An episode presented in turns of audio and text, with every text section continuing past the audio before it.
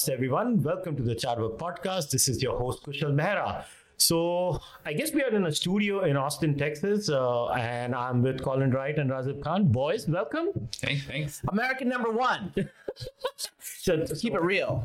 as you see, this is a very auspicious start. So, uh, we had a chat on Twitter and offline too, and I was like, we have to meet. First of all, it has been a journey. We were going to meet in Nashville, Tennessee. We end up meeting in Austin, Texas. It's all Razib's fault. That's, that's my fault. Yeah. It's always the Muslim's fault. Yes, it's always your fault, Razib, no matter what. So now let's start with this, Colin. Let's start here. First of all, this uh, what the fuck is going on with you? so I thought Razib was cancelled, and then yeah. yeah. So so what the hell is happening right now? What tell everybody what has happened exactly in the last two months? Yeah, so there was a series of attempted cancellations specifically to come after sort of my my financial ability to you know make money and things like that. First, it was my Etsy store. So for people who don't know what Etsy is, it's like this online store where you can sell merchandise, and they're really good because they have really low fees. They're just rely on volume basically. So I had my my merchandise store set up on Etsy uh, where I sold stuff about my Substack, like Reality's Last Stand T-shirts and mugs and things like that. Um, I got a message from Etsy saying that after you know a really intense review of my store, uh, that I violated their policies and that I was glorifying hatred and violence against racial minorities or something Wait, what? of that language. Yeah, that's You're what they're- transphobic, not racist. well, So it's trans or race all- now? everything yeah racial minorities gender minorities everything uh, so i thought it was ridiculous i went and, and messaged them because literally the stuff on my store i wish i had my merch with me but it's just literally just like my substack reality's last stand it has like a male and a female symbol i had something else that was like defender of reality and had a male and a female symbol i had the cartoon the political cartoon that Razib is featured in as Yeah. conservative I'm the uh, and you know, but there's nothing that's even like remotely approaching glorifying violence and hatred against any group. So I tried to appeal this process. They got back to me in a day saying that they're, they're doubling down on that, that I can no longer use Etsy for life. So it's like, whatever, okay, I can go. There's plenty of other online stores like Shopify and all these things. So I was moving different stores, just annoying to, to do that. Um, but then I got another email from PayPal and it was very sort of an opaque email that just said you can no longer use PayPal. And there wasn't an explanation. It was like your activity might have changed or it was deemed too risky. That was really kind of what it said. So when I called them on the phone to see what was going on, they said they'd have someone send me an email to let me know how I can get my account reinstated. Then they just sent me a message like through PayPal that said if I wanted to get any information on a user, which includes myself, I guess, I would need to have a court subpoena. It, but I need a lawyer submit a subpoena to find out why I'm banned for life, and that they were holding the funds that were in there for 180 days. So they're still being held uh, by PayPal. This has come off a series of, of bannings. You know, Ian Miles Cheong on the journalist for he worked for the Post Millennial before he was kicked off PayPal. Um, Gays Against Groomers was just kicked off of PayPal. Toby Young, this and Daily Skeptics, I think is what it was called. They were kicked off. and They got reinstated, but they were still like all kicked off in this big wave that came recently. I know. Okay, so I get gays against boomers. I get you. I mean, I don't get you know what I'm saying. What did Toby Young do? Well, Toby Young had a website previously that was sort of like, well, it's it's like a skeptic page, but he was doing like lockdown skeptic. Yeah, I know And that. he's conservative leaning, so I mean, if, if they're going to cancel mine, I mean, I'm he's not not saying that like he's men and women are real. He's leaning in. Yeah, I mean, it's just yeah, It's okay. It's just like the conservative side of things, I guess, because you know, as far as people go, I'm like one of the least provocative people out there. At least I think with my messaging, it's just like males No, and females your real. perspective, though. Well, I suppose it's either you know what we tell, basic tell- biology or like explain explain to the but- viewers uh, why like your like extremely toxic beliefs. I mean, maybe someone have to explain it for me. Um, I'm of the opinion that there are males and females, Yes. and that sometimes it matters in certain contexts. and that's I controversial. understand. It's, it's a little. Wait, so here's the here's the problem with Colin. Just to be the um, you know, woke devil's ad- advocate, he just said there are males and females, and so he left out the vast spectrum of sex. the entire spectrum. Yeah, I've only I've only. So he's he's he's he's, he's reduced sex into a dichotomy. Uh, whereas in reality, it's a spectrum, and you can be intersex, and uh, you know, willy sex and quilly sex. I don't know. There's all sorts. There's like a thousand sexes, right? either a spectrum or a social construct, or there's five sexes. What you never see is the people who think that there's like five sexes talk to the people who think it's a spectrum and it's arbitrary. Like that's the debate I want to see. For some reason, it's like any number of sexes, either from infinity to three, is all fine. But a second someone says two. Well, why don't you make the That's talk not- about the sex gender distinction, which is kind of a thing right now, but it might not be a thing soon in terms of sex disappearing. But Yeah, well, I mean, the whole word gender has just sort of shown up on the scene in the U.S. and I think it's spreading throughout the world, the Western world at least. It's, it's coming to. Eh, there's some stuff in India. Yeah, I'm sure.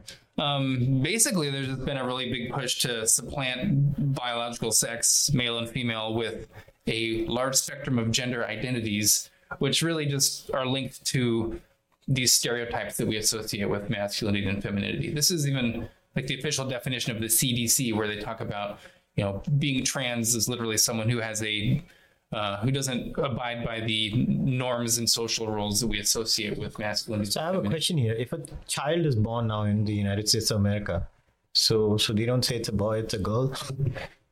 Well, They they, do. they do, but activists would freak out and they, they would say that the doctor is assigning that baby a gender identity, Yeah. which they view as like a role in Yeah. society. It's just like babies are not born Hindu, Muslim, or Christian. They're assigned that. You know how messed up this is. Like, okay, I come from a country where we officially and legally recognize three genders. India has always recognized three genders: male, female, kinner. Right? What the, what's Explain- the, explain what, that what the hell's the last? Okay. Uh, I I don't know what the exact word in English. Wait, would the be. Hijra? Yeah, hijra, Okay. kusra, kinner. The right yeah, word is yeah. kinner. Yeah. Kinner, or, or in in in uh, in in I guess in proper English it would be eunuch.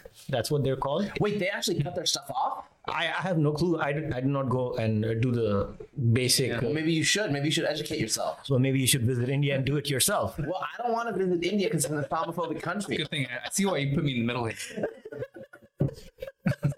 You're in the middle because you know, Yeah, Hindu, Muslim. yeah, like white people need to like figure out our problem. Yeah. You know, you guys impose this on us, creating the division. So it's your job now to, uh, you know, So, okay, I'm still trying to grapple. This sounds like a witch hunt. More like a witch hunt to me, where if you don't. So it's quite clear the American cultural orthodoxy has shifted now. So there is a new orthodoxy. wait.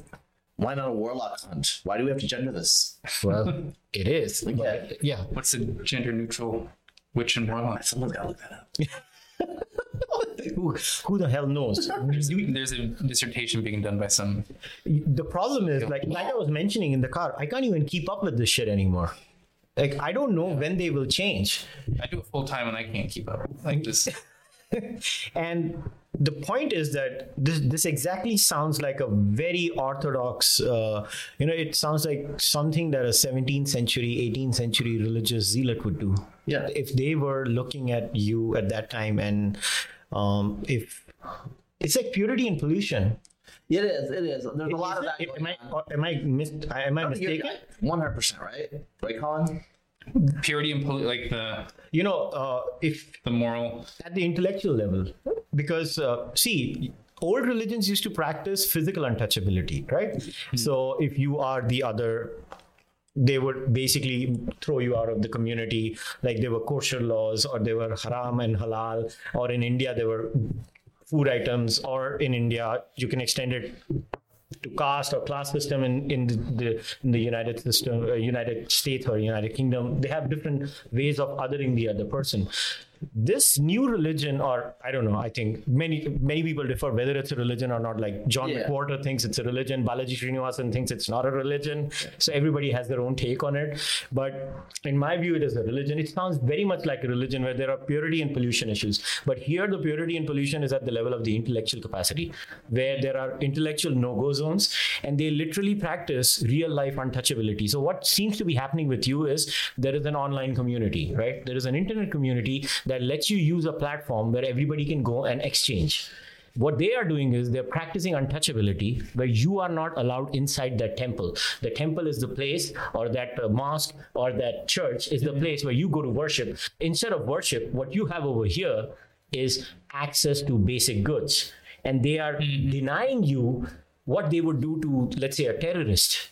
Exactly. Yeah. Exactly, right? So this is a purity and pollution issue. Yeah. Well, I mean, you're a cognitive terror- terrorist. Yeah. Well, what they're doing is they're they're following a lot of these people around to different platforms too, because I don't know if you saw the recent Media Matters hit piece. No, I did not. Me and Gays Against Groomers and Billboard Chris. Well, they noticed that like all these people have been kicked off PayPal, and so we are looking for another place where we can get donations. So a lot of us went to DonorBox, which is based on Stripe.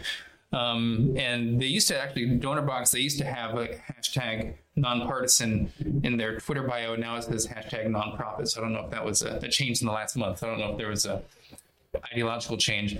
But Media Matters published a hit piece that was going after me and all these people saying that like all these horrible anti-trans people have been flocking over to DonorBox, and they had all the screenshots like.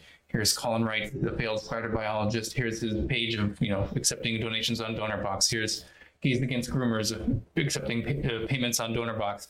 So they're trying to go for DonorBox now and try to pressure them to do the same thing that PayPal did. So then we'd have to find some other place, and then they'd go after that place.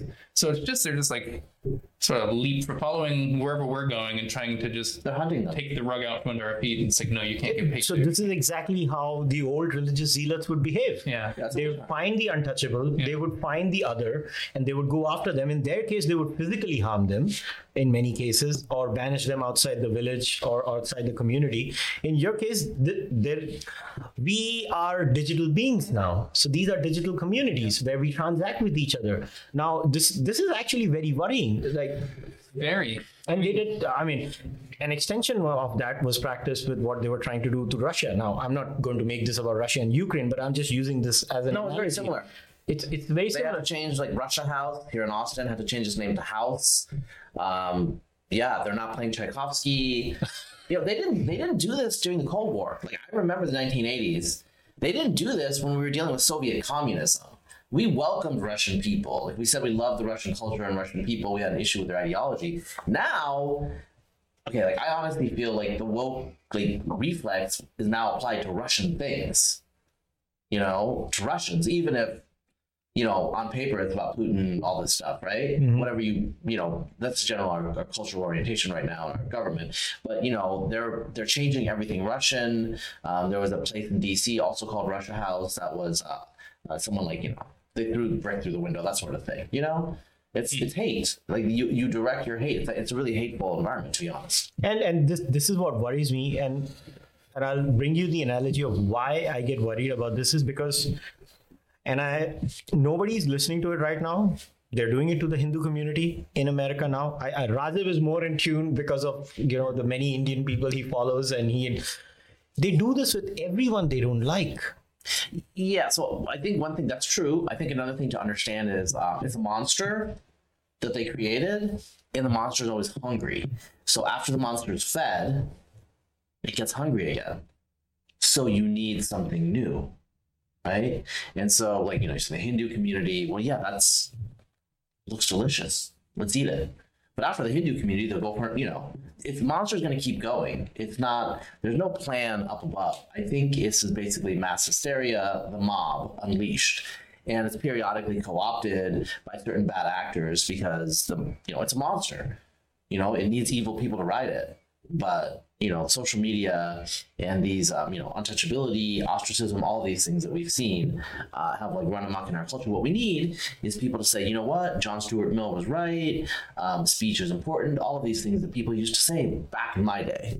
You know, today though they don't. They, they say things like, you know, like this is being recorded on video, so I'll do this. Normally I do audio podcasts.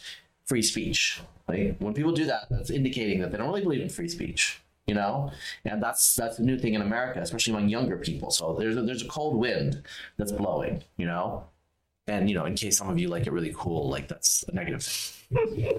No, because I come from a country which has no free speech. Uh, I mean, very clear. We have blasphemy laws. yeah. We have sedition laws, Yeah.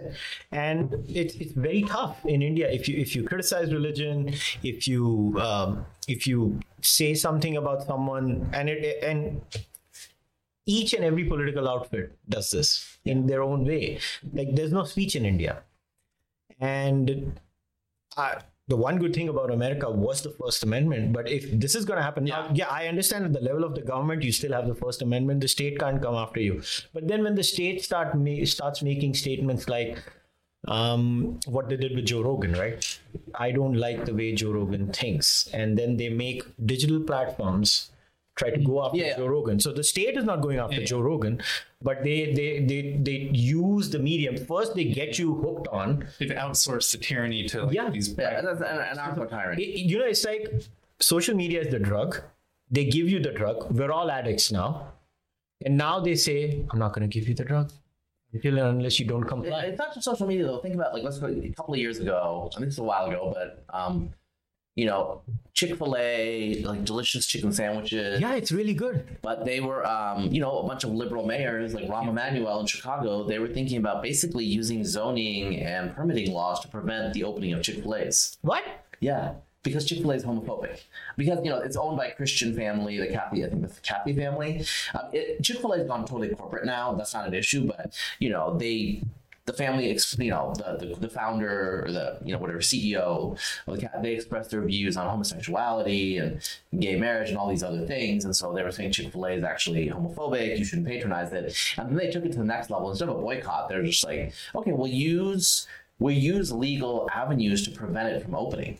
And if, if if you want to do that, if there's no norm and culture of free speech, the law doesn't really matter. Like fundamentally, you can use regulation, you can use other things to squelch free speech. Like you can say legally, you can open a store there, but if they give another excuse, like oh, it doesn't fit the character of the community, okay, can't you know can't open the store there. Yeah, but they try the same with you, right? I mean, we've been friends now for a while, and even since I have known you, Yeah. I've actually lost count of the amount of times people try to attack you and try to. Yeah, yeah. I mean, I'm an individual, and I figured out ways. And also, I'm not a cuck. Um, most people like in most people like you know what I'm saying? Like it's, it's a corporation. A corporation will always like if the Nazis came to power, they'd be like, oh yes, um, those Jews. All corporations care about is money.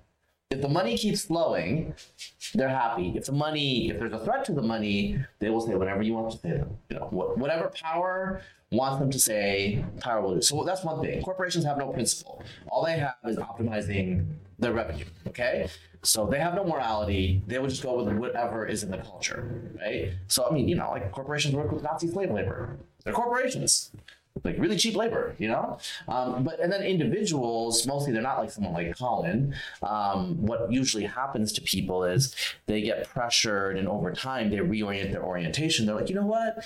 Yeah.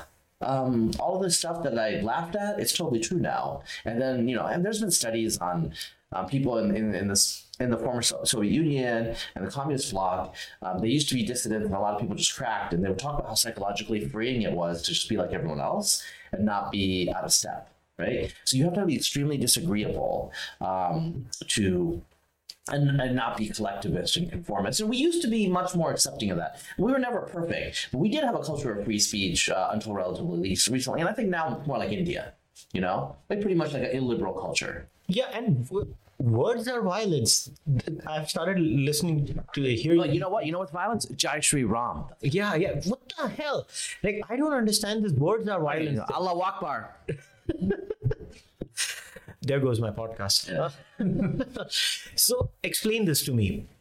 You live in an illiberal meme now. The the orthodoxy is illiberal now. Whether it's America, whether it's India, it pretends to be liberal, and it is actually illiberal. Now, in that case, they try to go after your livelihood. Yeah. They they try to, if if that doesn't work, Friends. uh, they go after your friends. Yeah. Like one of the things that I learned the hard way, uh, and I'm being very open here. They they try to go after my family. I mean, Razib knows about Yeah. what happened. He was on the, one of the podcasts when I was Yeah. viciously attacked. Yeah. And uh, you know, if they couldn't get to me, so they go after my family. Yeah, that's the easiest angle right now. So they know that's the Achilles heel, right? Yeah. Everybody loves their family. Nobody wants their family to be engulfed in it. So, okay, if the family is kind of uh, cocoon now, so then they will find out, okay, the business. Like I have seen cases over here inside the Indian community where the Khalistanis, not uh, uh, you may not understand, uh, the, it's a uh, extremist Sikh with the turbans. yeah, the people with the turbans and the extremist Sikh community, right? There's an extremist element in the Sikh community now. So if anybody opposes a Khalistani in the United States of America, they start giving them bad reviews on Yelp or other places, and their business just tanks. And it's this this targeted harassment of of people across the world. It happens everywhere in the world, by the way, and everybody It now. It works. yeah and everybody does it so in a scenario like this what i want to talk about is because in a way all three of us are unique in the sense i know you've been viciously attacked but in a way we are trying to find out how do we become what i like to call unfuckable unfuckable not literally but metaphorically before somebody thinks Okay, that's not, yeah so that's really problematic. Uh, yeah so they can't Just destroy your career Yeah. they can't destroy our career. So, so in my own journey, I started my activism in 2009. Like, okay, I, I start, but I never stopped being an entrepreneur. I always had my business. Yeah. I made sure that I built some capital, and then I opened my mouth. Yeah. Now, everybody cannot do that. No. Yeah. It, it's so so how do we build a system like Substack? good like Yeah. i'm i'm so happy that you know you guys are on substack by the way i'm a subscriber to both of them so everybody do subscribe so the point is that okay there's one substack but you know what scares me is what if they buckle Yeah. So okay, I will say other. Uh, I met the founders. They came to Austin. This is why you live in Austin. People come to Austin. Um, so I hung out with them. Founders are like rock solid. Not worried about them. Also not worried about Stripe. Uh, Patrick Collison. I think. I mean, as far as it goes, right? But, no one's perfect. The issue with Substack is going to be once they get uh, acquired or there's a new team leading it, right? And so then it's like when a Chechen comes in the room, run. No. Get you canceled. But uh, um, so basically, yeah, you have to worry about who's because it's the people that matter, what their values are. Um, that really matters. And so, you know, what I'm gonna do, what I do every week, and I tell I tell Colin to do this: just export your list every week and figure out a way to run because you got to scramble, you got to hustle, you know? So it's like I've been like, um, you know, I mean, both Colin and I, uh, there's a lot of jobs we can't have anymore because of the cultural change and what we've said in public, right? Well, we figured out ways to hustle, right? Not everyone can do that. A lot of people are silently canceled. Um, so I say silently canceled, like people might not know what that means. Like if you Google me, you Google Colin, okay, you know we're like publicly controversial people, right? But there are people who lose their jobs and then try to get get an uh, inferior job because that's all they can do. No, they're not famous people, right? They're just canceled within the corporation. Usually, honestly, of that, a lot of it has to do with uh, you know company or workplace politics, and it's used against them. And you never hear about all these people. There's probably a hundred of those, maybe a thousand of those for every one of us, right? So this is like a cold wind, like I said, going through our culture. And what really protects us is people, is virtue, is principle, is ethics. Right. And um, at the end of the day, we will win because truth, reality, you know, reality is going to make a stand, you know, but truth, reality, and virtue historically have always won. Maybe this is like different. Um, maybe this is the time that evil will win. this is the kali yug Raza. Yeah, it is, but you know, Kalki's coming, you know? So I'm just saying, like, it'll turn. Like there will be something different. Now, maybe we're not gonna make it through that. Maybe we're we're gonna just have to like keep the light, you know, going in the darkness, and then after we go, after we pass, after we die, or maybe it'll be in the next ten years, you know. So I'm just trying to make it until then. I'm trying to raise good kids. I have three kids you know with the with the principles um you know my thing is is very simple like like have you ever betrayed a friend right? Now a lot of people will and they're still good people they're weak. That's what i say people are weak. So to be strong is to stand in the face of the mob when they come for your friend. Like you know there's things like that. Your family your friends. And like those of you who read about the cultural revolution know that in the cultural revolution people were forced to denounce each other. Because once you denounce the people close to you you have nothing except the mob. Like they have you. They have your soul. You've already sold it for your own comfort, you've already sold your friends down the river. And once you do that, you have nothing but the mob. And that's how they get you, right? They make you sacrifice your principles. So stick to your principles if you can. You know, like we've figured out ways to make a living, you know, frankly, an okay living. Okay, now they're going to come after me, you know, but you, you don't always want to signal that, right? So that, that's just my little thing. Like, you know, Yeah, but this is what worries me exactly, and like like what what happened with him is actually very scary. It didn't. Well, yeah, Yeah, but it's very predictable. He, you know, Yeah. I told him immediately what would happen when I, once he wrote that article in Quillette. yeah, yeah. Well, that that was the thing that started off the whole cancellation process. But with you know the whole payment processors becoming political, that's like a whole other layer of stress that's added on top of everything else. Because you know a lot of people like me and Razib go on places like Substack because it offers us like this autonomy, this uncancelability type of thing, or at least Unfuckability, as he would say. unfuckability, or at least we thought, you know. But in a way, it just sort of makes it so we're just really attached to a very certain payment platform whose terms of service can change tomorrow. Arbitrarily. Yeah, it's like putting all your eggs in one basket. Yeah. That's what worries me. So I, I always, when I left, so I used to work at Fair, I used to work at Quillette, and you know, I didn't expect, you know, there's no way that Claire would have ever, you know, fired me. For, No, no, no. Or for like Yeah, from a, she's mo- for mob, mob reasons or anything like that, Yeah. because she's very pro free speech. But it's still like I didn't want to have a boss over me. That's why I kind of left Fair because you know it's just not as secure if someone else is, is in control of your money. He knows. So it was just like I'm gonna go on Substack. I'm gonna get all these donations from you know we have a thousand bosses now rather than Yeah. just one boss. But it's still like they all need to use Stripe or DonorBox or PayPal. There still needs to be something you So- transact through. Yeah, so those are like the little areas of weakness, the little weaknesses in the chain, and that's why we see all this focus of Media Matters right now to like put pressure on DonorBox and Stripe and all these payment processors because they know that that's what we're completely reliant on now. So it's the one Yeah, but in the ch- Rajiv, in that sense, then Balaji is right, right? Uh, Balaji Srinivasan and his, um, Yeah. he actually looked at this specific problem of processors, and he's like, the only way out of this is basically decentralized uh, network states, as Balaji likes to call it. Yeah, yeah. very interesting book. I don't know if you've read his book. I read his book No, no, I did. it's it's an amazing book, an amazing idea. And you may not agree with everything Balaji says, and sometimes you might even think Balaji overestimates things. I mean, I don't know, but I think Balaji does, in a way, provide a solution to this very problem, right? He's right? been aware of this for decades. I mean, that- He's ahead of the curve in that sense. he's been aware of this for decades. So he knows you got to be something. What he's talking about is like, you know, you got to be anti-fragile, Exactly. right? And we're not because, like, you know, we're relying on the good graces of, you know, the ginger warlord Patrick Collison. You know. so Yeah, I mean, I'm all for like the decentralized crypto options. I mean, when people, you know, when I say I got canceled from PayPal, everyone's like, "Do Bitcoin." I was like, well, I, I actually do accept Bitcoin, but like it's just not as mainstream. And everyone's heard of Bitcoin, but not everyone has a Bitcoin wallet or is sending it back actively right Network Network So it just needs there needs to be like that whole interface needs to set up. I'm all for it. So I hope we can get to that place where you have like the actual uncancelable by design, not just because the person at the top You can also be says they're- unbanked. they're safe. You could also be unbanked. That's what scares me because I think uh, uh, or just Just you, you could be unbanked. Like you could like Bank of America could say no.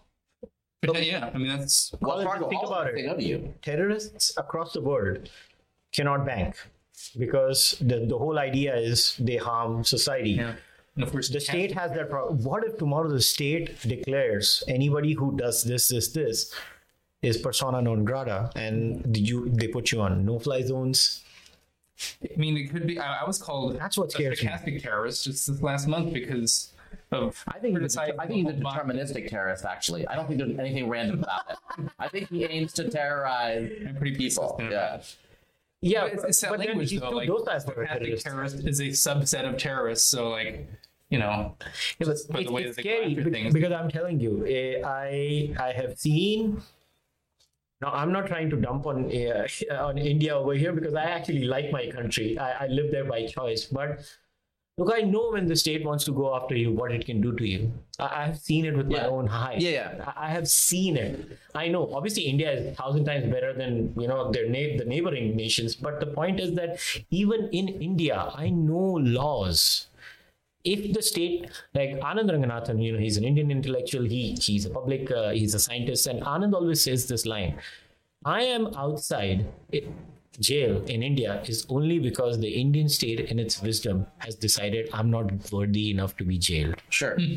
Anand says that all the time, and he says that to everybody because there might be like 100 people in India who are like absolutists when it comes to free speech. And unfortunately, Anand Ranganathan, myself, and a few others on social media are in that, and in that group. And we, like Razib knows, I get abru- abused by everybody for my stand on free speech. But He should not be allowed to have free speech about his stand on free speech. Yes, that's exactly what it is. But this worries me, and I was closely following. Like, uh, you're now. Nothing bothered me more because, again, philosophy background. So this one bothered me the most. Your trolley problem picture. Oh, yeah, yeah. Who the fuck did not understand that? How illiterate are people? Like I remember I messaged you. I was like, "Nice picture. You use the trolley problem." I was like, "Wow, somebody uses philosophy Yeah. to show this," and he gets Uh, banned no, for no, that. okay. There's two things: stupid and evil. Okay, a lot of people are stupid, but there's also a minority who understand exactly what he's trying to say, but they're evil, right? And so they just want to get him. They just want to spin it. So they'll figure out a way, and the stupid people they'll follow that. Fortunately, it got overturned. I mean, I think they were going after the fact that the person on the trolley problem pulling the switch was a person wearing a, a dress and had a beard. but I very specifically labeled that person trans activism and not activist because that wasn't I don't want to do the targeted harassment. You got to be really careful. You got to be really careful because there sure it are, was an idea. there are gods among us. In the United States, there's a certain class of people who are Yeah. gods because this is the Kali Yuga. Yeah, and, you know? and Everything's flipped. so I'll tell you about YouTube. Every now and then, sneakily, they change the community guidelines. How the hell am I supposed to follow the community guidelines as a content creator? Do they really expect me to sit down on a daily basis or hire a team of lawyers that will read the community guidelines, scan my content? I do live streams. I do live streams most of the times. 90% of my content is live streams. They literally, you know, these people sound a lot like bureaucrats in India because the bureaucrat in India will write a thousand page law and then they'll be like, you did not follow the law. You fucker, you wrote a thousand page law, uh, law book. How the hell am I supposed to read it? So it, the terms and conditions on social media are exactly like that. Now, luckily, in the case of YouTube, and this is by sheer luck, China doesn't allow YouTube. YouTube desperately needs India. So as of now, they're playing nice. Yeah. I'm being very clear. Like Twitter doesn't give a shit. Twitter is an activist platform now, and and I can guarantee you, Twitter will meddle in Indian elections in 2024. When the the parliamentary elections come, they're gonna meddle in them, and the Indian government, don't be surprised, they'll shut them down. They will shut Twitter down for good. Because the Indian government, when it wanted to do it, they shut TikTok down. TikTok's not available in India but these things are then the what what do we do eventually every country is going to have its own platform then like china then so these morons these puritans the only good thing about social media was how did we get to know each other it was purely through twitter we came across each other because of social media where here was a platform where everybody across the world goes there you may not agree with everything they say but you still talk to them and you get to know and you learn new things. These idiots in their puritanism have actually made sure that we go back to the centralized times where every country has their own platform. How does this help anyone, man? Well, I mean, yeah. So I have to say, you know, it, in defense of the greatest country in the world, um, where you know we have people like beautiful women like Lizzo. Um, you know, we did American free speech norms in the, in the late 20th century, um, and the fact that we spearheaded the internet and kind of controlled the internet in a way. I think we controlled like ICANN for a while. I don't know the details. did create kind of like a um, golden age of free speech on the internet for about 20 years.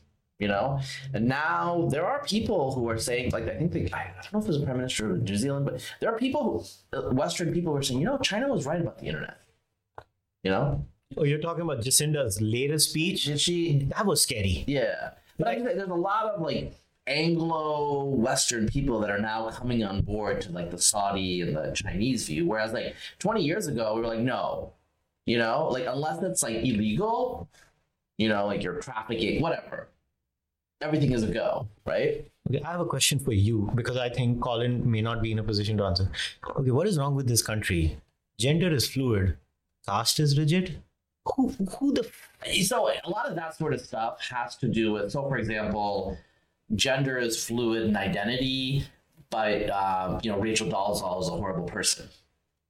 Uh, just for the Indians out there, she identifies as African American, but she's white by birth. Oh yeah, so transracialism is not cool. Yeah, I don't. You shouldn't even say the word. Who gives a shit? Seriously, I don't understand half these things over here. Like every time I come, It doesn't. The only thing that makes sense is it's not about reason. It's not about logic. It's not about evidence. It's not about coherence. It's about feeling. Who gets to feel and who is in a position. So we are in the Kali Yuga, and the honestly the stupidest, the ugliest, the most aggrieved, the most sensitive, uh, they get to determine everything. Okay, so if you are a tall, fit, white male you know, from an upper middle class, well off background, zip it. You don't get to speak. You don't get to determine. You don't get to say. You're supposed to listen. You know, but you know what the irony is, Razib, uh, uh, as a Hindu, that which is uh, which is also known in the United Yeah. States as a white supremacist. yeah, and and we're white adjacent. So Colin, congratulations, you have new white people with you. Uh, Yeah, who invented who invented uh, the word Aryan and swastika? Hmm. yeah that, that, that, that's the worst part over here but okay so let's talk i don't know how to say this but like how the hell do we get out of this mess is what i'm concerned about. Balaji srinivasan has one solution. I don't know how and mm-hmm. how anybody or any nation state would actually sign up to that idea that balaji has. That, that- to me that's the crux. That is one solution. But let's say we are where we are right now. So there are different content creators across the globe how do we and and look when when i actually tweeted about it that i'm going to meet you too and i'm going to record so many young kids who messaged me privately emailed me privately that when are you going to talk to razib? When are you going to talk to colin? I want to see you guys. So basically how do content creators who are for free speech across the globe you'll find someone in pakistan you'll find someone in bangladesh burma England, United States of America, Canada, wherever. How do these people now have each other's back? Is something that they need to start talking about, and I don't see that happening. Everybody is basically like, "How do I survive the next year?" Sure. But I think people need to think think they- ten years down the line. And then they're going to pick us off one by one. Yeah. Yeah. Well, I mean, it has to be. So I think the Chris Rufos of the world would say to go for the, the political round, get the laws on the books first, and then try to change the culture second because I you know, agree laws need to be, we need a stopgap, something we can't just let them completely take over the institutions and change all the rules. We have to like actually do the legal and political fight as well. Wow. And I agree a lot with that, but there is still like the cultural change, but that's the thing that takes a lot longer to do. You know, that's nothing you can't just, you know, it's, it's one conversation at a time. And fortunately, a lot of people have a lot of bad ideas, then there's a lot of minds to be changed, and a lot of those minds probably are never going to change. I mean, it could, it could be just like a generational thing that has to just sort of go through and spread and die out. I don't know. You know why? Because if Elon Musk was, I don't know if he's going to buy Twitter or not. It's so confusing. I don't know. Some He, he, he might be forced to. That's Yeah. So you know, Elon Musk right now is you know how in India we to have that he loves me, he loves me not, he loves me, he loves me not, just taking out rose petals. Right now, that's the status of Elon Musk and Twitter. Like he's gonna buy it, he's not gonna buy it. He's gonna buy it, he's not gonna buy it. That's what we are at. But that's such a shitty situation that we are relying on one multi-billionaire, trillionaire, whatever he is, that oh Lord, please save us by buying this company we like a lot that's a pathetic way to solve a problem. Why, why should we rely on Elon Musk and his fuck you money? Basically, that's what he has. He's bored. He'll buy one company off. But that's not a healthy solution. But let's say I always like, how do other content creators realize the gravity of this? Okay, I understand the political part. I mean, I'm as political as it gets. I've never hidden it. I'm, I'm I, I am a political Hindu. I always say that. That's my first priority. I, I always look at the political aspect of everything. But the point is that beyond politics, there is a reality where we have to look at some way where we support each other. Right? I don't even see that happening. I don't even see that discussion happening. I'll give you an example. So I am a YouTuber from India. Right? They're Indian origin or they see origin, like Indian subcontinent origin content creators. What should be happening, even at the level of that community, is they should be having conferences amongst themselves. Like, okay, how do we help each other? Right? Nothing happens. Everybody is just focused on how do I get my next monthly payment that's not a stable model at all. They're Yeah. gonna eventually bump you off every platform. I mean, that's that's how we got here, right? And so it goes back to what I'm saying. Like, um, is your ultimate value truth, freedom, the American way, as it used to be, or is it money? If your value is money, you will cave immediately. Right? Money has no principle. Uh, money will just chase power, right? So you have to just ask yourself, like, are you here for money, or are you here because you have something to say, right? And so um, I think we need to talk about the culture and the virtues and the ethics and the morals that we have, and you know, just going along with other people. So, um, for example, there's this idea of reading the room, right? Um, you know, and you guys, you know what that means. Is that is that a thing in India? So everybody reads the room. They they might understand it in a different way, but you can. Yeah, it just means that basically just means that like, oh, like sometimes you shouldn't say things, and you know what? Like I'm gonna say it. Like I don't believe that's like that's really like a microaggression against me because I'm a non-room reader. I just say what I think, and so I don't really care. You know, like I really, it really makes me angry when people say you need to read the room. I'm like, no, I'm not gonna read the room. I'm never gonna read the room. I'm just gonna say what I think. You know, and that's just me. And uh, I'm gonna be true to who I am. Um, of course, there's situations where you know maybe someone will kill me. I don't know if I'm like in Qatar, you know, um, okay, like I did go do consulting there. Um, probably did a little bit more room reading than I did in the United States. But the United States, no one's forcing us to read the room. We are forcing ourselves to read the room. You know, like, Yeah. there's no government. Um, you're not going to get killed. People are just going to yell at you, and if people yell at you, so be it. I'm okay with that. But is the government as pol- po- powerful as the corporations now, Colin? In your view, in America, Is what is powerful? is the government still more powerful than the corporations in America? I mean, they can change the laws if they want to. It's just they there's this there's sort of a, a culture of being hands off in a lot of companies. I mean, this is something that comes ac- across a lot of the conservatives because they traditionally don't want to have government interference in in private companies. But then on certain issues, when you have these companies essentially being used to outsource tyranny, then this is when a lot of people want to come in and say that you know this actually we do need to come in here because this is actually limiting the freedom. So basically, they extend the First Amendment. It's it's it's such a weird scenario that what is the section 270 or 277? In, It's in America, 270? I think it's it's 270. 270, right? That protects corporations under the First Amendment, right? Uh, whatever, fact check me, get it. You can Google it, whatever. You can you're going to speak in Hindi. yeah. Okay. I was gonna swear in Hindi, so I was like, I'm speaking. That's problematic because we don't know what you yeah so but the point is that either the government then applies the first amendment in a lopsided way where it says you just cannot. So i'll give you an example. I think poland or hungary one of the countries has now come up with a law that none of these social media platforms can cancel people until and unless the government over there approves it. Now it's very interesting. I, I think the Indian government is also going to do this. They they are really worried about because see at the and, and I kind of sympathize with that view because you cannot let American corporations control Indian uh, Indian landscape. Th- that's a serious foreign policy issue and that's a national security issue. You cannot have that happening in any country because sovereignty of a nation is very important. But in that case, in America, how do like Brad Polumbo? So I was talking to Brad. And I asked him, he's like, no, nothing should be done to corporations. Brad- he's a libertarian. No yeah, offense. yeah.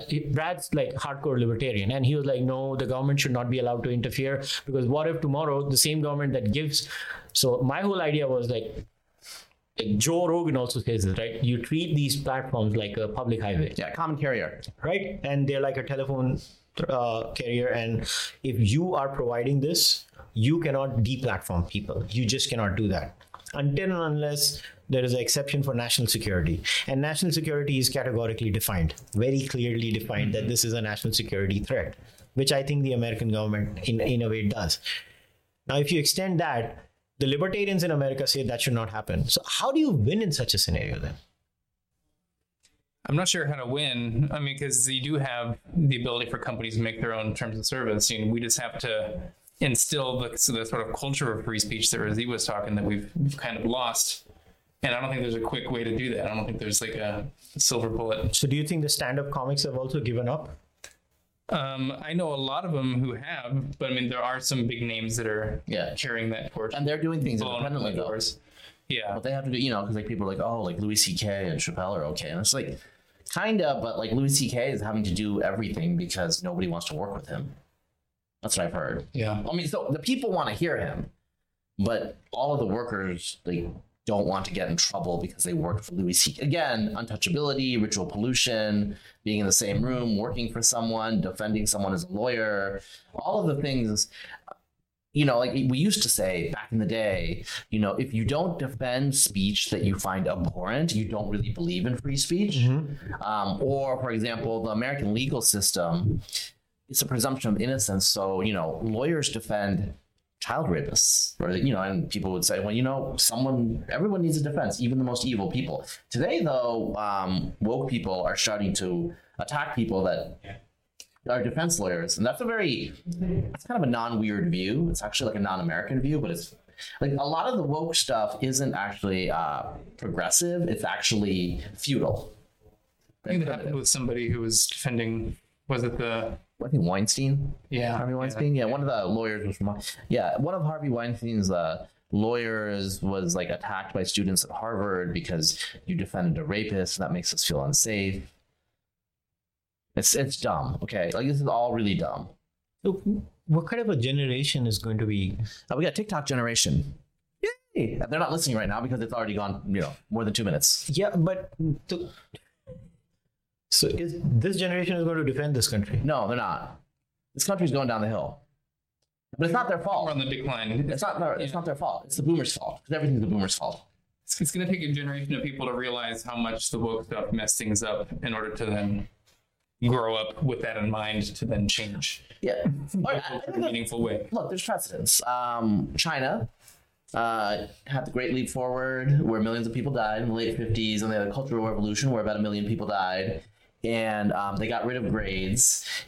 And after about seven years of Cultural Revolution, people just started ignoring everything, and they'd be like, "Oh, we're going to send you to a work camp," and people were like, "Okay, whatever." I like I've denounced everybody. Like, there's nothing more I can do.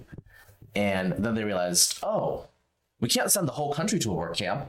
So I guess we're just going to end this. So it ended kind of abruptly.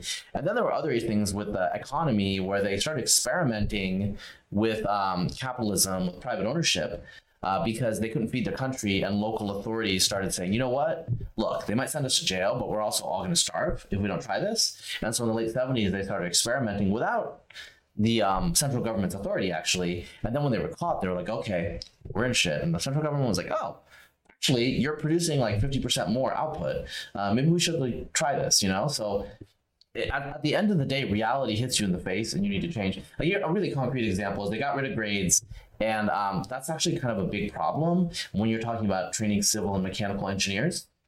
Wait, there are no grades in America? yeah because no no this is in china. So i'm using the example of china. Oh, okay, the yeah.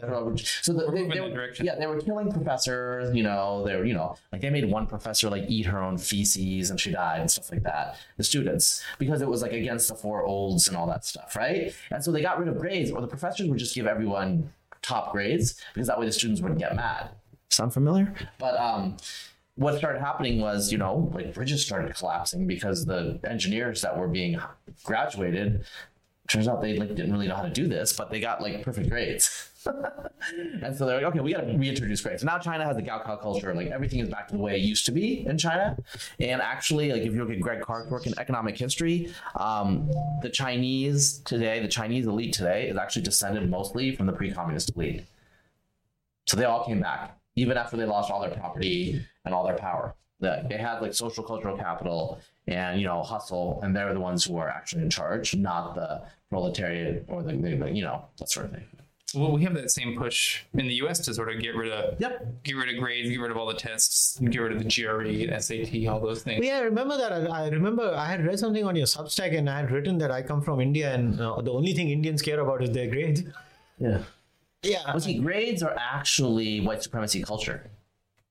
So white people came up with grading too. Yes, and and literacy, and testing, So what the fuck were we doing? and excellence. well, I mean, you were like basically what I've read and heard from white people, particular white women, to be honest, is that in India there was no gender and it was a utopia, and um, people didn't know how to farm because the British had to teach them, and they like hunted in the forest. Um, but uh, you know, I, I don't know, just like stupid things like that. You know, these are ignorant, stupid. So do these progressive, see, they are ultra progressive on steroids kind of white people. Do they realize how condescending they sound No. when they when they say things like rationality is white supremacism? Uh, and uh, like you are imposing white standards. Do What the fuck are we then? Like we were idiots going around. "Oh, no, no," kind of thing. what, what, what were we Well, doing? You're really good at that. I don't know what to say. I mean, I, I find it really offensive. Like, Razib knows this. How many times I have privately DM'd Razib with some crazy white person saying something. I was like, what the fuck do these people think we are? Um, the term crazy is very problematic, by the way. They can go fuck themselves, seriously. Well, what was that one museum had that list of like the culture of white supremacy had things like perfectionism on there and always trying to get the right answer. Every, basically, all the good stuff. Yeah, all the good stuff. And like the the people who would endorse that are like woke people, and then like people in the Klan literally saying like, yeah, perfectionism. It's a white thing. I, I saw this magazine cover over here, which had. I don't want to talk about the race of the person, but extremely obese people on it, and they say that is good. okay, look, I, I am an ex-patty. I, I'm going to call myself that. You can't even cancel me. I was fat. I was I was large too. Yeah, and, and I lost weight. I lost like I don't know. The That's because you've been you've been um, colonized by white supremacy culture. yeah, so that's the white person in me, I guess. So I like I lost like 25 kilos or something. It is around more than That's a lot. That's a lot. Yeah, that's more than 50 Respect, pounds, bro. Yeah, and you know that's the best thing that happened to me in my life. Like I, I know I had injuries. I got like I used to love playing badminton, but I was obese and I, I injured myself. And then I lost weight because I got frustrated. I can't play badminton anymore because my weight was so much that I just couldn't get up at times. I would have these pains, uh, this like scooting pain all the time. And then I lost weight and the pain is gone. I can play badminton again. I can run around and I didn't need a surgery. I, I could actually avoid the surgery. And now I see these magazine covers over here that say you are fat shaming people. Like honestly, if the one thing I would thank Joe Rogan for, like I like his podcast, I do listen to him. Like you know, his discussion on Hard on that, yeah. he goes hard on it. I don't know if he fat shames, but Oh, he, he does, does. talk about. He's he fat does- shamed Matt You know, he helped me a lot. Like my wife would vouch for this. She's like, I would listen to Rogan all the time, and he would talk about this, and I would, you know, I was like, I'm gonna do this. I'm gonna do this. It, it just helped me. So if I ever meet Joe Rogan, I would actually say thanks. Yeah, he's in town. Yeah, I would actually thank that man for making me go to that direction, and I lost weight because of that. Because I started listening to Rogan six, six or seven years ago, and he would talk about it all the time, and it helped me. And now I come to America, and apparently you are amazing if you're overweight. Yeah, well, it's flipped between you know from not shaming people because of their weight or you know denigrating them or making Yeah. fun of them to now glorifying it. You know, it was, so it's, it's just completely You can't you can't have like a, a good median where it's like you you you know people have dignity and you shouldn't be mean. That's what you teach your kids. On the other hand, you know basically what I would say, and this is like problematic, but I don't care, is uh, if you are 300 pounds, you shouldn't be. You should be lighter than that because you you don't move in the world the way you should move in the world. Your bone structure, everything is not designed for being 300 pounds. You are not going to be as happy of a person at 300 pounds as you would be at whatever weight you should be at. I mean, yes, there's some people who are like seven foot five, they should be 300 pounds. But the normal person, you know, 150, well, if you're a man, 150 to 200, whatever, low 200s, there's a range. And like I've gained 20 pounds in the last year. There's some issues I've been just really, you know, with work. I'm to try to lose again. This is the heaviest I've ever been. And I move differently in the world than I did last year just because of the weight gain. And I'm not even obese, you know, officially. Yeah. And you know what bothers me? Okay, I, I understand what you said. I'm going to pick that. Yeah, we should not be mean to people, but yeah, I don't know. We grew up in an environment we were mean to our friends all the time. That's just what we did growing up. I don't mean, know uh, about the culture over here, but we were mean to our friends all the time. Yeah, I mean, I'm mean to you because there's so much to be mean about. You know? Yeah. Well, you can you can have there can be like social pressuring that doesn't Yeah, I understand. to the level of like a ridicule. You know, yeah, like bullying. there there should yeah, be, I mean, it's like, but you also have Yeah. nicknames like you know, you're Yeah. yo, what's up, Motka? Yeah, Like, I, yeah. think, I think we should all feel some social pressure to like steer us in certain ways that are To be the best you can be. Flourishing To for be the best you can be. So I'll give you an example. So the Thursday show that I do with Sham Sharma and Abhijit Iyer Mitra, which is kind of popular, right? And on that show, we have a running theme where Abhijit mocks racism inside our own community. Like Razib will understand what I'm saying. Abhijit purposely calls me Kala, Yeah. black. He purposely does that to mock Indians. Yeah. Because Indians are also racist. Yeah. But I was told that's impossible. no, no, Indians can also be Well, racist because white white supremacists. right so he purposely does that so he always says oh kushal you know you are kala kind of a thing it's a running joke we have and we always do this or i always you know in a joke like so abhijit is gay. So he'll make fun of gay folks because he can he's gay. So we'll make fun of each other. And now i want to talk about something very interesting. Like okay i get the standard line of not being mean and and i get it. I try to be as respectful as i can but then it doesn't apply to white people in america. Doesn't apply to brahmins in india you know Yeah, what i'm but, that, talking but the whole idea is punching up. So again, it's not. what the fuck is punching up now okay. So the issue is positionality. So what again, if it's like, a poor white guy it's it's Standpoint. Okay, that guy's got like a lot of privilege, and also it's really fun to make fun of him because he doesn't have all his teeth and he's poor. And so a lot of it is okay. So I think there's. Let me like try to break it down. and Let you speak, Colin, because I'm sorry, I'm Bengali. I can't help it. Um, but uh, so I think the issue is like you know there's this fakeness that there's a principle. There's not a principle. It's all about winning. That's about who whom. Uh, it's about knocking people down. It's like middle school or junior high, whatever you want to call it, right? Grade eight, you know? So that's a lot of what's going on. So you figure out an angle where you can punch up at someone because that means that they can't fight back. So, you know, tall white male, privileged person, I can verbally abuse him all I want and he can't, he has to listen because I'm an underprivileged con, you know? Like I'm a Dalit in America you know? And so i get to say whatever i want and he gets to listen. It doesn't matter. Like i could say like you know you should be raped with a broom. That doesn't matter. What i say doesn't matter. What matters is he learns from my depravity i guess. I don't know. But you know so that's the one thing. It's who whom like who's getting attacked. And so like um a lot of like you know so there's a lot of uh, you know 25% of indian americans are brahmin right? Or hindu indian americans are brahmin. And you know i've talked to like brahmin people who are like you know because like as an oppressed like colonial person to like white people i'm like i see what you're doing mr Iyer you know? But like i know like you know who you had working for you and what you had you know? And they'll be like oh okay you know? So now white people are cottoning onto this and they're trying to be racist against brahmins which i, I oppose that. On the other hand I also oppose like Indian Americans who are just saying, "Oh, we were oppressed." I'm like, "You weren't oppressed. You were the oppressors." Okay, like like the Dalits are not coming to the United States. One percent of Indian Americans are Dalit, right? So that's another thing. They're like, "Oh, there's this all this like caste prejudice." Like, there's no caste prejudice. Twenty five percent of Indian Americans, like eighty percent, are upper caste by you know like they're not the general category as they're yeah, like eighty percent are general category, right? And so it's like it's like an oppression Olympics where they're like American and, and white Americans don't know any of this, you know. So they're just trying to figure yeah, stuff. but it's the white americans that are fucking the hindu community over with this nonsense Yes, but they have they have an adjacent brigade. you know, not you They have an adjacent they, they, like This is the other variety. I call her Priya from Brookline. You know, so they have an adjacent brigade, and that brigade's goal is to like increase their status within American society by saying, yeah, like you know, we accept our Brahmin privilege, and you know, yeah, Indian and Hinduism is bad. Because that's what they want to hear. And like, does this matter? Does this make any rational sense? No, it doesn't. Because the monster needs to be fed.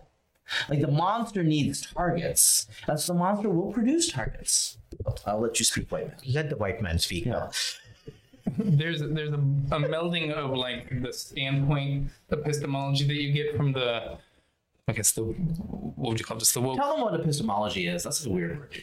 So it's just how we approach knowledge, how you how you come knowledge. to yeah, basically. And so the standpoint epistemology would say that you know you have certain uh, privileged ways of knowing what's true based on you know your positionality, so how you exist in relations of oppression to other people, basically. And so you know these kind of start from like a nugget of truth where it's just like, yeah, I probably don't. Well, I don't have the experience of to racism that a black one might be experiencing in a certain Yeah. area. And you know, if we're talking about the experience of racism in lives, I'm probably gonna like be paying more attention to what a black woman has to say than than myself. You know, there's so there's like that nugget of truth where like I'm gonna defer to someone who's probably had these experiences that I haven't had. So they've sort of melded that with the whole intersectionality type of thing, which is taking all the different ways anyone can be oppressed and stacking them up and you know basically adding adding how many of these you have. And then that in their mind gives you the ability to then be like the oracle to talk on whatever thing you want to as long as you have a, a higher positionality than someone else does. So you can you, you you use these scores to make yourself the lowest rung and then that kind of simultaneously makes you the highest uh, gives you the most ability to speak truth into the world basically You know what this fucking sounds But it's like? all fake. That's all fake. They don't care about truth. They care about power. yeah it's it's just power You know what this sounds like? This sounds like a fucking ulema. This is a ummah.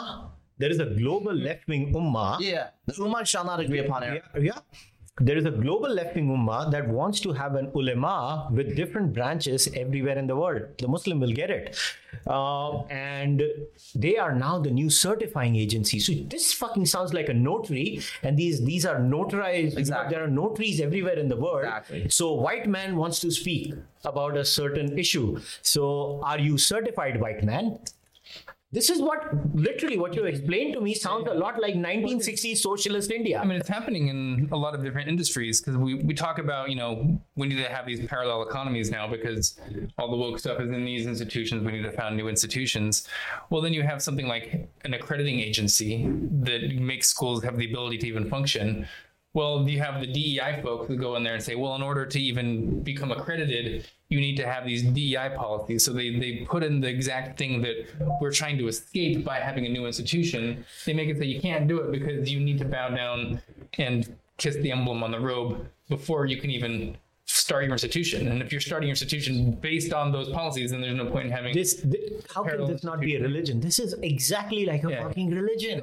all the debates on like is it ever I mean it's It is. it, it functions and so there's so much overlap like everyone has like a different definition of what boxes need to be checked Not only like it checks like 95% of the boxes As the only non-monotheist in this room, I can tell you this is. No, I'm an atheist, but yeah, come on, but you get what I'm saying. yeah, but he's an atheist too. Yeah, I know. All all three of us are disbelievers, for the record. But the point is that this is the new monotheism. This is exactly what monotheism is. It's like there is a certifying authority, there is a larger rubric, there is this one uh, thing. Everybody he died. The issue is like he died for our sins in June of 2020. Don't say the name.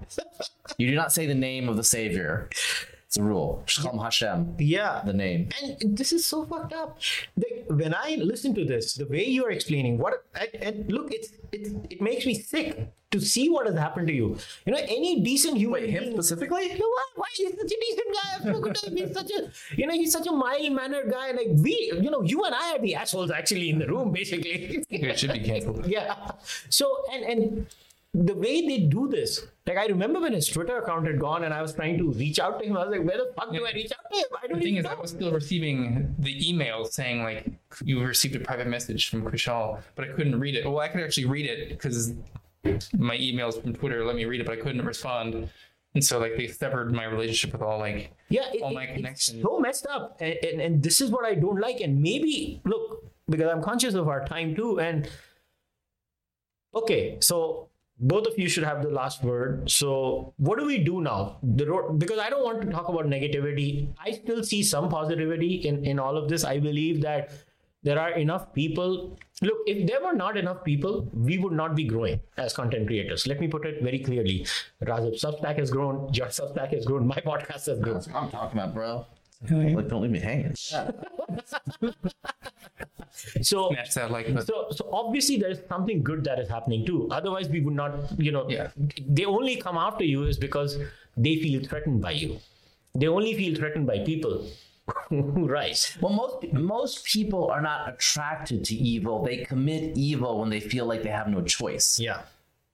Yeah. So That's o- what, you know. okay. So for let, let the white man go first for this. One. Yeah. Yeah. So so tell me how how what do you envisage in the future now? you know, I'm just trying to mainly do the same type of thing, which is try to expand the, the, ty- the topics we're able to even speak about publicly about these issues because, you know, the there had been such a restriction of that that this is what all I've been trying to do for the last four years. And so when I first started out, nobody even knew what the problem was. I was trying to say that you know people think sex is a spectrum and is a, is a social construct, and they'd come back at me. I read some of the comments of some of my old articles from like 2018.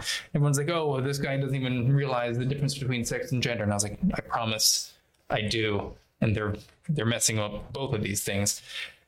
So people thought that I had no idea what I was talking about back then. They didn't even know what the problem was. Now we sort of snowballed to a point where we know what's going on. People are, are aware of what's happening and people are getting more and more bold to speak out against this stuff. So I don't think there's like any one thing we need to just do to like put a you know silver bullet in this thing to kill it. It's just going to be more of the same, more of the accumulating of people speaking up against this stuff, and eventually that's going to be, in my view, just enough to sort of One more question. Hi. Do you plan on diversifying in the content landscape too? Maybe go beyond the sex and gender stuff. I know it's kind of Yeah. taking all your time right now. Yeah. So in the in the immediate future, it's probably going to be the sex and gender stuff because I think that's kind of what's needed most right now, and we're, we're kind of reaching a fever pitch on this with the whole children's hospital stuff going on. A lot of the videos that have been released about the types of surgeries that are happening to minors and things like that. So that's something that needs to be really focused on, at least in the, the next Why, few years. why don't you just say the surgeries? Because like a lot of Indian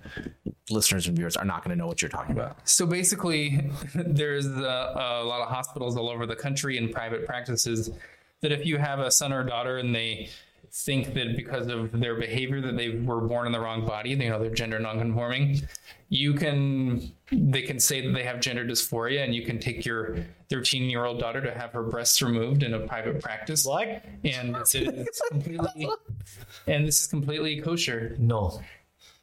Or you can have your 17 year old son Um, I think have that's his anti-Semitic to say kosher, by the way. have his penis inverted and turned into a vagina. But what? Or you can have your your daughter, seventeen Okay, I did not years old. Actually, it's it's not even seventeen. It's, they they just recently removed the age restrictions on these things. Who the fuck are these people? Where if your daughter thinks that they are actually a boy stuck in a girl's body, they can have their forearm skin removed to have turned into a neophallus that has hair growing on the inside of it, unless you get a laser Oh my god. afterwards. And uh, it is incapable of functioning Why the fuck did you tell him to explain this? What? Don't you think they need to know what's and this happening what's in this happening, great country? and this is what's happening to children um, in the United States because of gender pseudoscience. And so this has been exposed by the Boston Children's Hospital. There was a big, it's the biggest, you know, one of the one of the best hospitals for for children medicine and Okay, I'm gonna do the devil's advocate. No, that is an exaggeration. This is not exactly what they're doing, and you are, uh, you have put them under danger, or you or who's that guy who did that documentary recently? What is the woman? Matt Walsh. Matt Walsh. Like he has put these people under danger. They need security, etc., etc., etc. I mean, there's scientific papers. Trust the science. You can see the people that are getting the children that are having double mastectomies at 13 years old, vaginoplasties at 17, Weird. phalloplasties at 17. This is really weird. Okay, I do not know about this. That's really problematic that you use the W word in reference to that. What the fuck? That is also not allowed in this country anymore. Well, I mean, what is normal? What is weird? Who the hell gives a fuck about this? They can all go screw themselves. Is my answer to all of this. Like, I, I can't keep up with this Uh, shit. you know what? Screwing yourself is a sexual orientation, so be just respectful of it. You're a Yeah, self I'll, fucker. I'll send you the videos on the gender affirming hysterectomies that will give your Okay, 17. So maybe okay, send me these links. Maybe I can add them to the description of the podcast too, and you know my viewers can go because this is disturbing. Yeah, when these videos were brought to Kali the you. public, they, they the Boston Children's Hospital took them all off their YouTube. Okay, to all my Indian viewers, we have to make sure this shit does not come to India because America has a habit of exporting its bullshit to every single A country. hijra in every family. It's probably there now. Look, it's very different, Razib, in India. Like we know what a hijra is, and they are they are accepted in Indian society, but this is different from what we have in India. Like, and I guess one of the reasons this gender sex stuff is not taking off in India, one of the reasons I think at, at, at a religious level, the society is different. It's still majority Hindu, and I think because of the Hindu belief system, many of these things die down over there. And most people don't realize like in fact i had this interesting discussion once with balaji also. And balaji was like wokeism is coming to india. And i and i had to tell balaji balaji india was woke before you were woke. Because if you look at every single policy decision that the wokes are trying to impl- implement in america you will all you see all of them in India implemented since the day of its constitution. Like uh, they want uh, reservations, right? Quotas, right? That's one of the things. Yeah, yeah, yeah. That's one of the things the Vokes want. Yeah. We already have it. Yeah, yeah. We have it. I mean, look at how great India is. They got they got what we want. yeah, so we, we already have all those things, and, and you're talking to someone who actually supports. Like Razib knows, I support reservations. Yeah, you know. I, I do. I, I, I'm very open Dalit. Lives Matter guy here. I, I'm very clear about it, and I have my BLM. reasons for supporting it. And in fact, I would support uh, reservations for uh, Native Americans and African Americans in this country too. For the not for Indians, not for my people, but I would. well, that's because you're white adjacent. yeah, not not the reason is not that, but uh, I think these two communities were genuinely pummeled in this society. So I think a little bit does not matter in the larger picture. But I guess this is what's happening. But this is disturbing what you have told me. So I need some time to digest this. Like I did not know about. I'll send you the links, but they're That is that. He needs time to digest it. Food for thought, literally. Look, this is disturbing shit. Like oh, you yeah. can't do this with children. well, yes, you can. They do it. and sometimes if you won't do it, they'll take the kid away from you, especially in Canada, Huh? because you're not affirming your children's gender identity. Child Huh? Protective Services can actually take your child away from you and have them go through these without your consent. Yeah, so I know this one case of that man in Canada who was fighting, but he won, right? In the end, or he lost? I forgot the name. Yeah, there's several. There's there's a bunch of cases right now. I know at least a few that that they lost. You have really disturbed me. Yeah, it's, it's really it's really disturbing. Okay, Razib, over to you. Before we close things up. You have to I mean, top, you, you have to top. Well, I mean, I think we were talking about like what we can do. Yeah. That was the initial question, and I'm not going to be talking about that stuff. I mean, I just wanted you guys to, because like you were kind of being sanitized. Well, yeah, it's it's a horrific thing. Yeah, but I mean, so um, in terms of what we can do, I mean, you know, obviously, um, virtue and changing the world starts individual at a time. Um, Colin was talking about how things take time. That's true, but I mean, a lot of this weird stuff that he's talking about, it's taken the last five years. So a lot of times things don't happen until they change really fast. And so it could be a situation where the awakening just breaks and everyone just flips really quickly because that's how things happen. And so um, my strategy is to stay strong to what my values are, my principles are, you know, reach out to people who, you know, believe in some of these big big ethical and moral values like loyalty, independent thought, objective reality. I mean, all the details I don't really care, you know. But um, you know, he's like some like liberal cuck here, you know. But you know what I'm saying. Um, like what, what really matters is um, these big things like you know do you have your you know brother's back you know and i'm not i'm talking like metaphorical brother you know i, know you, anyway but so um that it starts at at the individual scale and then you create communities and you create connections. And those connections and communities uh, bonded together by loyalty fellow feeling and adherence to you know john stuart mill's classical liberalism. And i'm talking about economic or social policy. I'm just talking about this idea that ideas matter and that you should tell the truth uh, you should be honest transparent and that there is an objective reality out there that we can grasp. And not everything is just about power. So a friend of mine who is actually from like third world country uh, is pretty corrupt and all this stuff was you know liberals or progressives as they would call themselves they don't really understand that when you undermine truth you give strength to the powerful because the reality is the powerful can always manipulate power so when you say everything is about power and there is no truth then the weak are never innocent. Weak will always be found guilty because they lack power. You know, so uh, it's kind of incoherent this postmodernist or progressive idea that everything is about power and there's no truth. Well, that just means that you're going to give um, all of the levers of society to the rich, uh, the politically connected, et cetera, et cetera. And everything is going to be a linguistic game which normal people can't play in. You know, so uh, this I think this will break.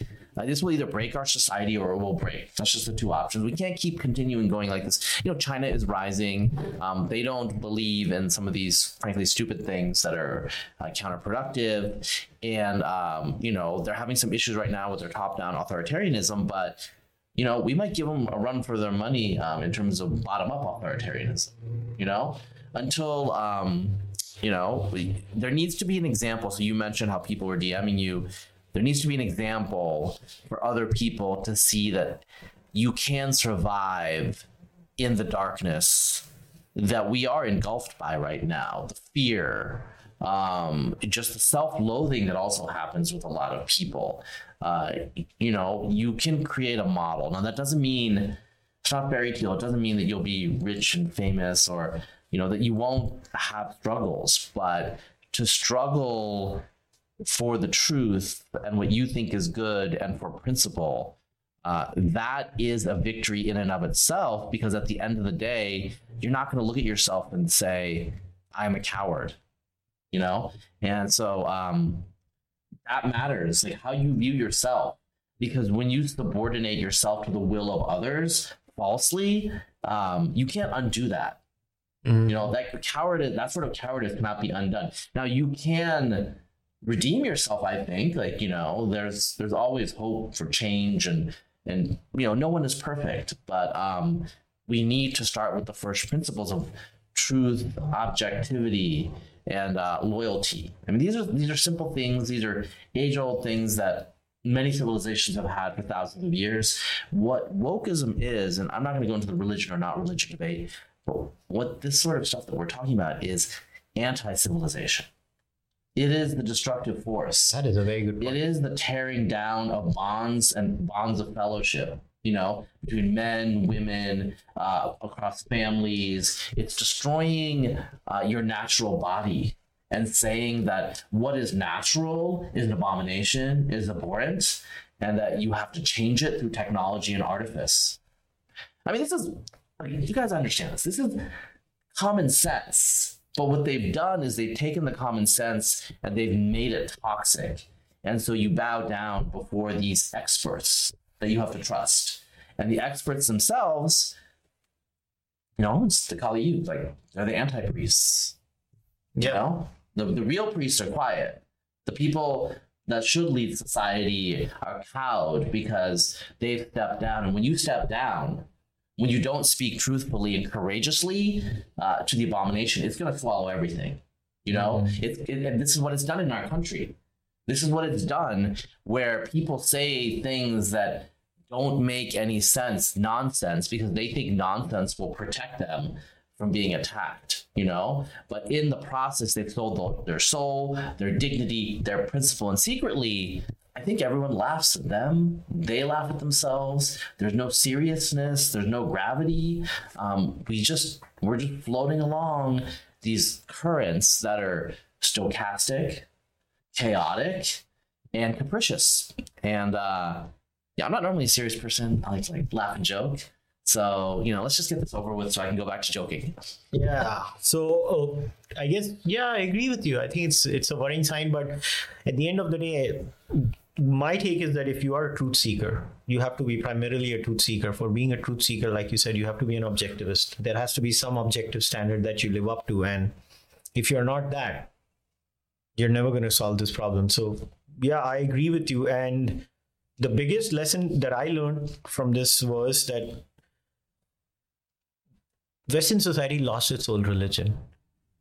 It's trying to find meaning. It's a crisis of meaning. I think for a lot of these kids, I mean, I've told you many times, it's a crisis of meaning. So blame the new atheists, honestly. Just blame them. Those used to be my people. Yeah, I mean, come on. They, they are the ones who caused this. They, they, they threw the baby out with the bathwater, and these new kids, they're looking for meaning in life. God is God is dead and it's been replaced by a zombie. Yeah, and, and this zombie, you can't even. the problem is, we've not decided who the ulema is like at least in the old religion we know who the ulama is we know the Well, you know, as a as a person of Islamic background, I am marginalized by my color and my religion. So, um, of the three of us here, I'm the one who has standing yeah because you know Hindus have oppressed Muslims for you know ever since the year 1200. Colin doesn't know what I'm talking about, so I can say yeah that. Colin right now is what the fuck did he just say i'm just supposed to am i supposed to nod am i not supposed to nod I know is I'm, I'm getting canceled. yeah so colin is in the center you know in the middle of a hindu and a muslim the fuck is wrong with He- He's our, he's our Mleccha buddy. I'm colonizer trying to keep the tribe. yeah so so i guess we'll end at that so guys once uh, once again before i wrap today's discussion up in the description of the podcast doesn't matter even if you're going to listen to the audio so do one thing I've always said this. I already support both of them on Substack, so I want you guys to go and support them. These are good people, and they're my friends, so you should support them. And also, you should support them is because they have the courage to speak about many things that maybe a lot of people don't. So when somebody does take that risk, you have to support risk taking. Also, remember, societies are always saved on many occasions by the heterodoxy, not by the orthodoxy. The orthodoxy keeps it stable, but the saviors are always the heterodox people because they take risks. It's usually the risk taking. Yeah, sometimes the risk taker is an idiot and then they become the orthodox, which has happened in America. Yeah. And they screw things up, which is why I'm deeply opposed to new atheism till the extent I stopped calling myself one. Uh, I don't even call myself an atheist anymore. But we have to support good people. So follow them on Twitter. You'll see their Twitter handles too subscribe to the substack uh, and if you like to support me uh, and if i have not annoyed you enough you can also support me you can subscribe to my channel and i will see you guys next time and before we wrap it up boys thank you very much we need Yeah. to go and eat some Yeah, we're gonna get some Chinese food. Jeans. too. all right guys take care bye bye